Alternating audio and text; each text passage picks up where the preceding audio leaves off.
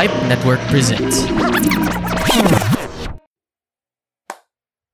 The capital city of Syria, Damascus, is the oldest capital and oldest continuously inhabited city in the world, being inhabited for at least over 10,000 years. You're listening to the Bani Podcast Reflush, the show you get to learn something new and useless about the world around you. My name is Carl Aquino.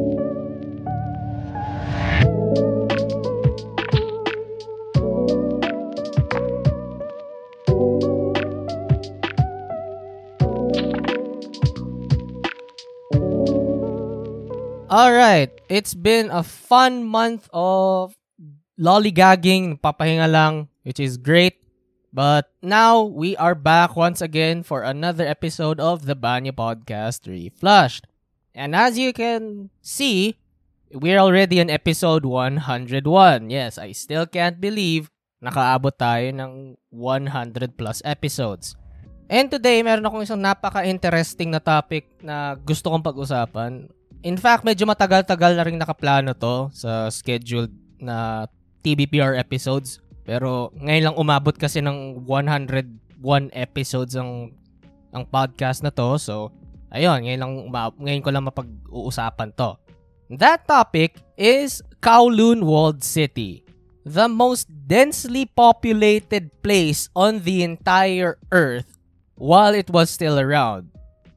Kung gusto mo malaman kung gaano ka densely populated itong lugar na to, during one of its peak noong 1987, Kowloon Walled City had around 1,255,000 inhabitants per square kilometer. Now keep in mind that this city is only 2.6 hectares big.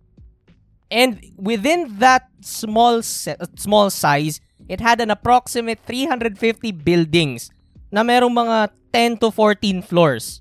Oo, ganun siya ka-compact and ganun kadami mga tao nakatira dito sa maliit na location na to.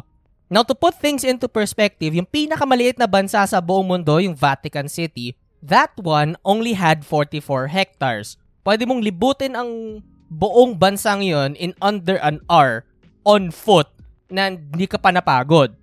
That means you can put the entire landmass of Kowloon Walled City within the Vatican and it would still have more population than the entire Vatican itself. Now, as you may have expected, the living conditions within Kowloon Walled City is abysmal. Yung mga nakataong nakatira doon, they're living in these very jam-packed apartments na 250 square feet on average. That room size alone can barely even be considered as a bedroom, let alone an entire apartment unit. And yun yung parang pinaka on average na living conditions sa Kowloon Walled City noong mga panahon na yon. Ito rin ang matindi. Sa dami-dami ng mga building ng Kowloon Walled City at sa sobrang dami ng mga palapag na nandun sa mga building na yon, biruin mo, dalawa lang ang mga gumaganang elevators sa entirety ng Kowloon Walled City.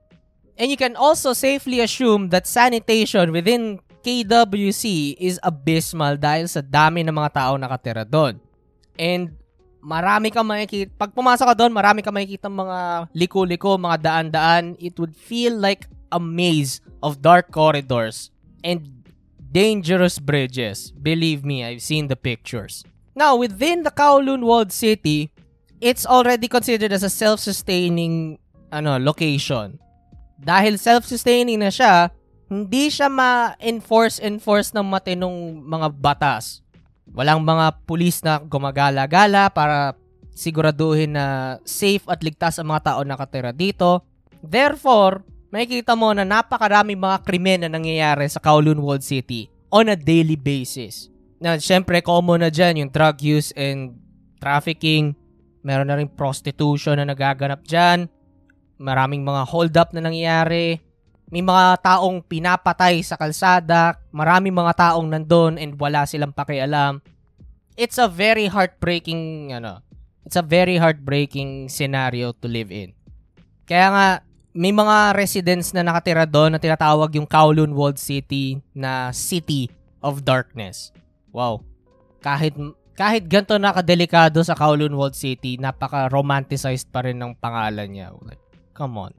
So, let's discuss na kung ano yung parang pinakasimula ng Kowloon City. What events had led to the creation of this godforsaken land? Well, as it turns out, the history of Kowloon City is already interconnected with the history of the entirety ng Hong Kong mismo. Kasi ganito yan. As a livable location, Hong Kong had been inhabited by the Chinese for thousands of years bago pa dumating ang mga British and ginawa tong isang colony nila. Now, everything was all fine and dandy. Hong Kong was just this small fishing village. But things changed dahil sa isang maliit na digmaan na tinatawag na the First Opium War. Yes, the first. May sumunod pa. This one started noong 1839 and it ended noong 1842. Ganito yung nangyari since nung 17th century kasi, Great Britain and China had this ano, trading agreement between each other. They would supply goods and services for each other and they both would have proper business. Kaso nasira ang lahat dahil itong si Great Britain gusto niyang mag-import and magbenta ng mga opium sa China. Kung hindi ka familiar kung anong nagagawa ng opium, itong opium na to, it's a very dangerous narcotic na sure, it can relieve you your pain and marerelax ang katawan mo. But it's so addictive that it can ruin it can ruin the body of the person abusing it. Iyan ang epekto ng opium. Nung pinasok ni Great Britain ang opium trade sa China, maraming mga tao ang na-addict sa opium. And dahil maraming mga taong na-addict sa opium, slowly but surely, it ruined the actual stability of the nation as a whole. Ganong kalala ang naging epekto ng opium sa China. Para mapigilan tong matinding drug trade na to at matigilan ng drug abuse, the Chinese government at the time confiscated all of the opium that the British were moving in and out of the country. And pag na-confiscate na nila to, sinisira kaagad nila to. And maraming mga opium ang nasira ng mga nung mga confiscations na to. And naturally, dahil nandito ang business ni Great Britain at the time, nagkaroon ng matinding tensions between China and Great Britain. It got so bad that it escalated into an actual war. China tried to fight off the influence of Great Britain sa naval battles. However, one thing you should know about Great Britain is that it has a very powerful navy. And napakaganda ng track record ng Great Britain pagdating sa naval battles. By the end of the war, obvious na kung sino ang nanalo. It was the British. Officially lang natigil yung digmaan dun sa Treaty of Nanking noong 1842 kung saan nagkaroon ng delegates mula sa China at delegates mula sa Great Britain na pumunta para magkaroon ng peace negotiations and nagkaroon ng signing. And this Treaty of Nanking has been criticized by a lot of historians today as kind of very one-sided. Mas aligned sa mga goals and aspirations ni Great Britain yung mga stipulations na kalagay dito. Maraming nagsasabi na ito rin ang dahilan kung bakit humina ng humina ang power ng Imperial China during this time period. Now, examples ng mga nakalagay dito sa Treaty of Nanking ay yung ay yung fact na dapat isuko ni China yung control ng Hong Kong sa British para gawing para gawin nilang ano colony. They they should also pay for reparations for yung dam for the damages caused during the war. And ang pinaka-importanting part dito ay hahayaan ng mainland China na magkaroon ng opium trade si Great Britain. Wala silang reklamo, wala silang gagawing pagtitigil, pagko-confiscate. Hahayaan lang nila si Great Britain na magkaroon ng opium trade na ganito. Now, even though natalo ang Imperial China dito sa first opium war na to, the Qing dynasty, yung ruling dynasty nung panahon na to, they still tried to at least curb the British influence dito sa mainland China. So, ang ginawa nila, pinili nila yung isang napaka-insignificant na fort doon na located just across Kowloon Bay. And they decided to improve upon this ano, this fort. Ginawa nila ito para ma-monitor nila yung influence na ginagawa ni Britain sa bansa and para mapigilan nila somehow. Parang, okay, you said sa inyo na tong location na to, fine, sa inyo na yan, don't go here. or else. Parang ganun yung nangyari. Kaya, ayun, in-improve nila itong fort na to. Eventually, nagkaroon din siya ng sarili niyang defense line. Nagkaroon siya ng isang napakataas at napakakapal na na defensive wall. It was 13 feet high, 15 feet thick, and 700 feet long. All ano, napalibot sa entirety ng fort na to. Pero hindi ni nagtagal to kasi 14 years after the end ng First Opium War, nagkaroon ulit ng tension between Great Britain and China. Na of course, it had led to the Second Opium War. This war started naman noong 1856 and ended noong 1860. And unfortunately, it's another humiliating loss for the Qing dynasty. Nahinto lang yung pag-aaway ng dalawang bansang to nung nagkaroon ng Treaty of Beijing noong 1860. And mas marami pang nawala kay China. Bin, napilitan silang isurrender sa Great Britain. This time, ang naging stipulation, hindi na yung Hong Kong lang ang makukuha ni Britain. Gusto na niya yung entirety ng Kowloon Peninsula para sa kanila na yung power. Gagawin nila, ito mismo ang gagawin na nilang yung colony nila. Now, they'll be getting the entirety of Kowloon Peninsula. Except for Kowloon Wood City. That place is still under Chinese influence daw. And for the next few decades, the British tried to negotiate para sa control ng Kowloon Wood City. But despite all of their requests, all of their pleading na magkaroon ng parang dis- discourse pagdating sa pag-control ng Kowloon Walled City, China never gave up their control of Kowloon Walled City. It's like their biggest middle finger sa influence and power ng British Empire. Now, fast forward tayo to 1898 kung kailan nagkaroon tayo ng independence mula sa Spain. No relation and no connection to the story whatsoever pero gusto ko lang ma-refresh sa inyo ang history natin. Now, it was during this year kung kailan nangyari yung second convention of Peking dito sa convention na to nagkaroon ng diskusyon sa kung paano yung agreement between China and Great Britain sa pagkontrol sa Hong Kong.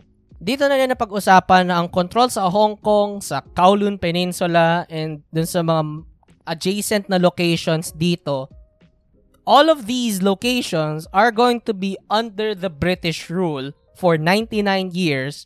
It's all on lease na walang babayaran si Great Britain kay China daw. I don't know how that was fair, but yun yung kunin na pag-usapan nila. Ang magiging start daw ng lease na to ay July 1, 1898 and matatapos daw to ng June 30, 1997. However, despite having this new agreement between China and Great Britain, the control of Kowloon Walled City is still under the Chinese. Ngayon, okay na sana, alam na kung kanino yung alin, dapat tapos na to. However, just one year after signing this new contract, nagkaroon bigla ng mga mga rumors, mga kuro-kuro, mga haka-haka na meron daw mga coalition ng mga Chinese soldiers na nagbumubuo na daw within Kowloon Wood City. Nagpaplano na sila na parang gumagawa sila ng army dito and gagawa daw ng mga plano para i-take over ang control ng Hong Kong mula sa British and magkakaroon daw ng digmaan ulit. Yun yung mga chismis ng mga marites ng mga panahon na yon. Pero kahit na mga bali-balita lang to, hindi na nila hinayaan na magkaroon pa ng gantong gulo ulit. So, ang ginawa ni Great Britain, nagpadala ka agad siya ng mga sundalo papunta sa Kowloon Wood City para patigilan ka agad sila. They were actually expecting that there's going to be another war na magsisimula dahil dito sa skirmish na to. But by the time that they were there, ang nakita lang daw ng mga Briton sa Kowloon Walled City ay mga Chinese bureaucrats and sila lang. Wala daw mga sundalo dito sa walled city na to. And instead of just leaving Kowloon Walled City alone, nap- napilitan ng Great Britain na kunin na by force ang Kowloon Walled City. They took over this location but China never gave up their control. Hindi na nila sinabi na, Hoy, bawal yan, magpapadala kami ng mga sundalo. Hindi, parang sinabi lang nila, eh, sige, sa akin pa rin yan. Di, nyo, di, di ko rin yan, pero di sa inyo yan, sa akin pa rin yan. Parang ganun lang nangyari. Sinasabi pa rin ni China noong panahon na yun na sa kanila pa rin ang Kowloon Walled City. Pero wala silang ginagawa para i-reclaim ang Kowloon Walled City. They never even enforced their control within the location. At all. In fact, hinayaan pa nga nila ang mga British mi- missionaries na pumunta sa Kowloon Walled City para magpangaral ng ano, ng Christianity.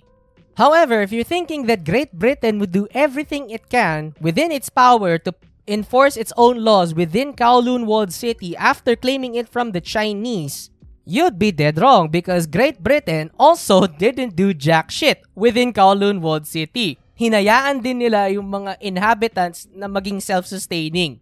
Kaya ayun, walang pakialam si Great Britain, walang ginagawa si China para i-reclaim ang Kowloon Walled City, these conditions had led to the area to become more of a slum area. Hindi pa dito nagsisimula yung boom ng population within Kowloon Walled City though kasi it start nung panahon na yon, they had only 700 ano inhabitants. But that uh, that population declined significantly dahil may mga mga riot na nangyayari within Kowloon Walled City. Actually, medyo significant nga din yun eh. Kasi from 700 people, it dropped all the way down to 150. Ganong kalala ang nangyari mga riots nun. Yung sumunod na significant event na nangyari sa Kowloon Walled City ay nangyari noong 1933. Noong mga panahong yun kasi, yung British government sa Hong Kong, they were already making new plans to evict all of the people that are living within Kowloon Walled City para i-demolish yung lugar para gawing isang public park. Noong mga panahong yon, less than 500 pa yung mga taong nakatira sa Kowloon Walled City. So, meaning that should have been very easy for the British to kick everybody out. Pero pumasok dito yung Chinese government. Sabi nila, Hoy, protesta namin to, you can't do that. Kowloon Walled City is still under our jurisdiction. Wink, wink. So, step back. Eh, hindi lang yung Chinese government ang nagprotesta. Kahit yung mga tao nakatira sa Kowloon Walled City ng mga panahon na yun, nagprotesta din laban sa mga British. Sabi niya, we don't have a place to live. We are staying here and you can't do anything about it. And it actually worked. This tactic stopped the British from demolishing Kowloon Walled City. Now, as you may have noticed, the next important thing na nangyari within the timeline of the Kowloon Walled City ay World War II. Now, the Japanese came in to Hong Kong and they took over. Of course, kasi yun yung ginawa nila nung World War II. And nung nakita nila yung Kowloon Walled City, naisipan nila na, shit, na kailangan natin ng mga materials para ayusin yung runway dito sa malapit na airport sa Kowloon Walled City. I know, let's fucking destroy their goddamn walls and use the materials to build the, build the project up. And so they did. Dumating ang mga Hapon, winasak nila yung defensive wall ng Kowloon Walled City. And for the entirety of its lifespan, Kowloon Walled City ironically lacked a wall. It was also at the same time na nangyayari yung Chinese Civil War. Kaya nagkakagulo. Merong World War, may Civil War. Ano mangyayari? maraming mga refugees mula sa mainland China ang pumunta sa Kowloon Walled City para takasan ang nangyayaring civil war. Dahil dito, nagkaroon ng isang matinding boom ng population sa Kowloon Walled City. In fact, by 1947, the city already had 2,000 residents living in it. Majority ng mga tao ay nakatira sa mga squatters na nasa loob ng Kowloon Walled City. Nung natapos na ang mga gulo, the local government tried everything they could to remove these ano refugees out of Kowloon Walled City and go back to their lives in mainland China. Nangyari to napakaraming beses, but to no avail. For some reason, they just couldn't get these people out of Kowloon Walled City. Isang example lang dito ay nangyari nung early 1948 sinubukan nilang palayasin yung mga refugees na pum- lumipat sa Kowloon Walled City but may mga riot na nangyayari at nagkakaroon ng mga protesta kaya napipilitan silang huminto sa sa evacuation plans nila. Eventually, sinabi din ng British government na, shit, this is not worth it anymore. You know what? Fuck it. I give up. you go ahead, sa inyo na yan, I'm not gonna do anything anymore. I'm just gonna look away. I am not gonna do anything about you whatsoever. Bahala na kayo dyan.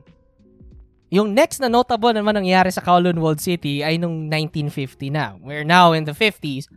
Kasi may isang malaking sunog na nangyari sa Kowloon World City. This displaced about 5,000 inhabitants living in the city at the time. Ayun, nasunog ang mga kagamitan nila, wala na silang malilipatan, wala na silang mga bahay. Instead of leaving Kowloon World City, the residents decided that shit, it's time for us to build. And so they did. Gumawa sila ng mga bagong konkreto, gumawa sila ng mga bricks, and these new materials allowed the residents to build higher and higher, which also had led to another population boom during the 50s and 60s. Ito rin ang dahilan kung bakit naging parang maze ang itsura ng in- inner workings ng Kowloon Walled City. Dito na rin nagsimula yung pagiging lawless land ng Kowloon Walled City actually. Dito na lumaki ang mga triads sa Hong Kong. This had, this had been a perfect breeding ground for criminals to build their entire empire. Naging notorious ang Kowloon Walled City sa pagiging heart ng narcotics trade ng Hong Kong. Ngayon, dahil majority ng mga tao nakatira sa Kowloon World City ay mga mahihirap na mga tao, wala silang proper access sa healthcare. Pag nagkasakit sila, usually dinadasal nila sa kung ano mga Diyos sa paniniwalaan nila na pagpalain sila at sana gumaling kaagad sila sa sakit nila. Nagkaroon tuloy bigla ng mga iba't ibang mga unlicensed na mga doktor at mga dentista ang biglang nagsipagsulputan sa Kowloon World City at sila ang naging main healthcare providers ng mga taong nakatira doon. Which is extremely bad because number one, that will only worsen their conditions and number two, these bastards don't know what they're fucking doing because they're unlicensed. Ayun nga, lumalala na naman ang mga conditions sa Kowloon World City ng mga panahon na yan. And there was another attempt by the government to evict everybody.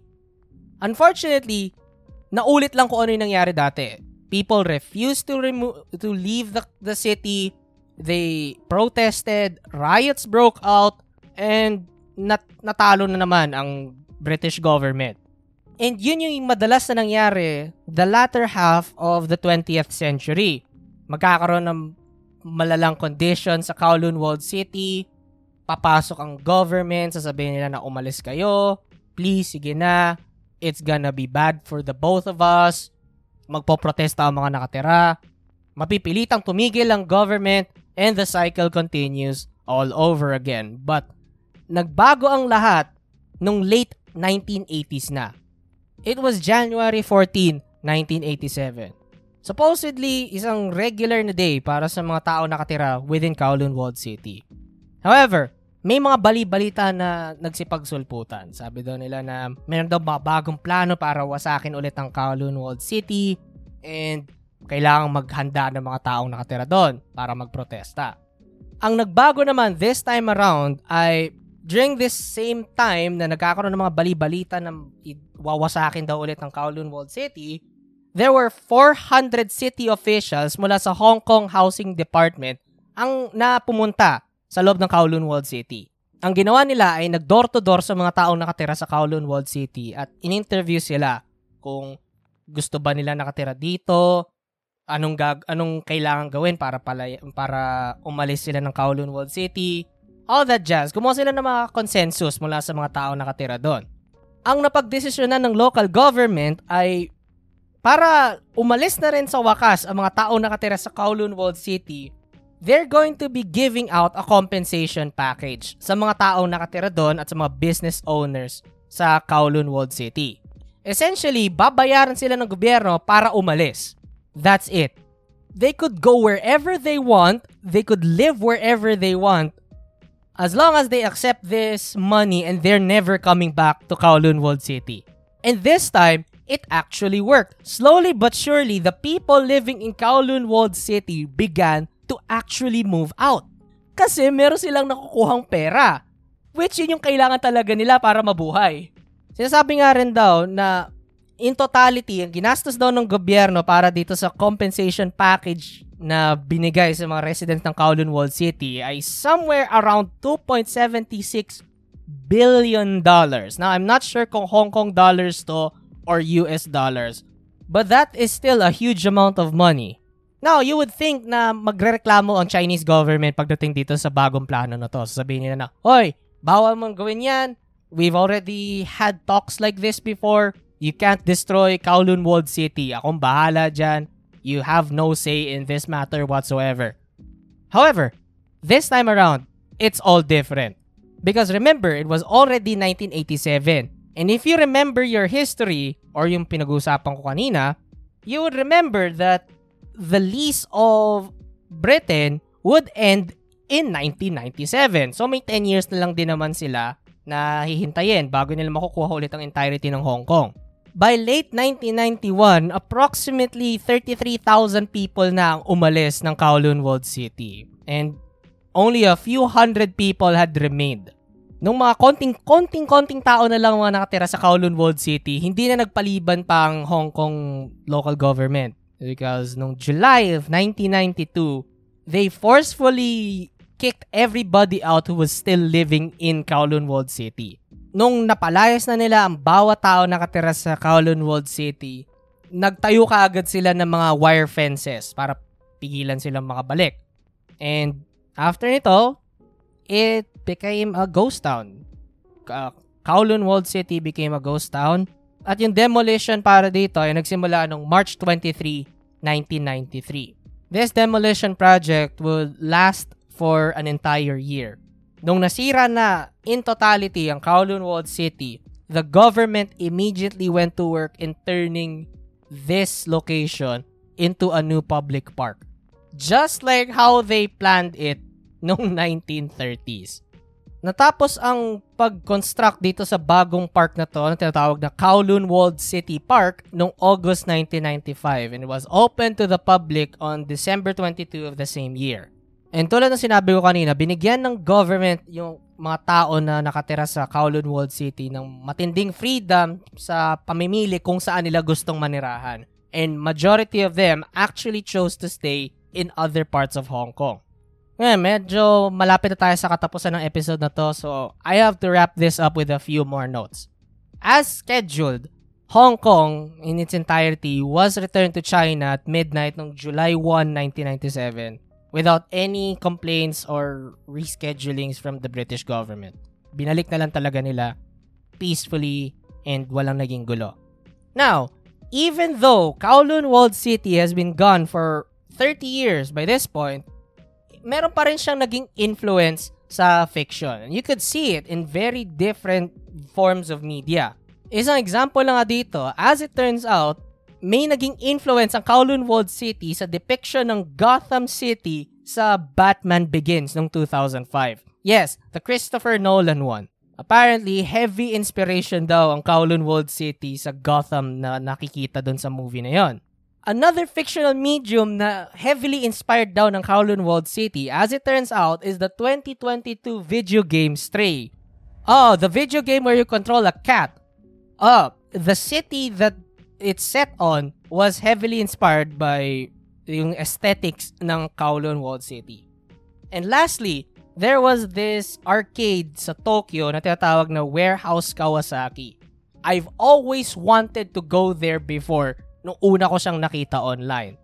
It's an arcade na themed after sa Kowloon Walled City. Makikita mo yun, ang, da- ang daming mga parang siyang slum area na sobrang tindi ng aesthetics niya. It was It's like cyberpunk-ish. Parang ganon. Unfortunately, as it turns out, muli ko lang din nalaman to, Warehouse Kawasaki closed its doors noong 2019 pa. Just before the pandemic. And this is where we finally conclude episode 101 of the Banya Podcast Reflushed. Thank you very much for listening. If you enjoyed this episode, you know what to do. Please like, share, rate, and subscribe to the podcast. Please follow us on our Facebook, Instagram, and threads at Stories and Podcasts. Kung may idea kayo or topic na gusto niyo cover ko para sa isang future episode, please message me on the page or you can email us at storiesandpodcasts at gmail.com. If you want to support the show, you could consider donating via GCash, PayPal, or Coffee. The links are in the description down below. And finally, mapapakinggan ng The Banyo Podcast, Reflushed, and The Carla Kina Experience Requiem sa Spotify at sa kahit na ng podcast app na ginagamit nyo. Once again, this is your host, Carla Kina, signing off. See you on the next episode. Sayonara for now.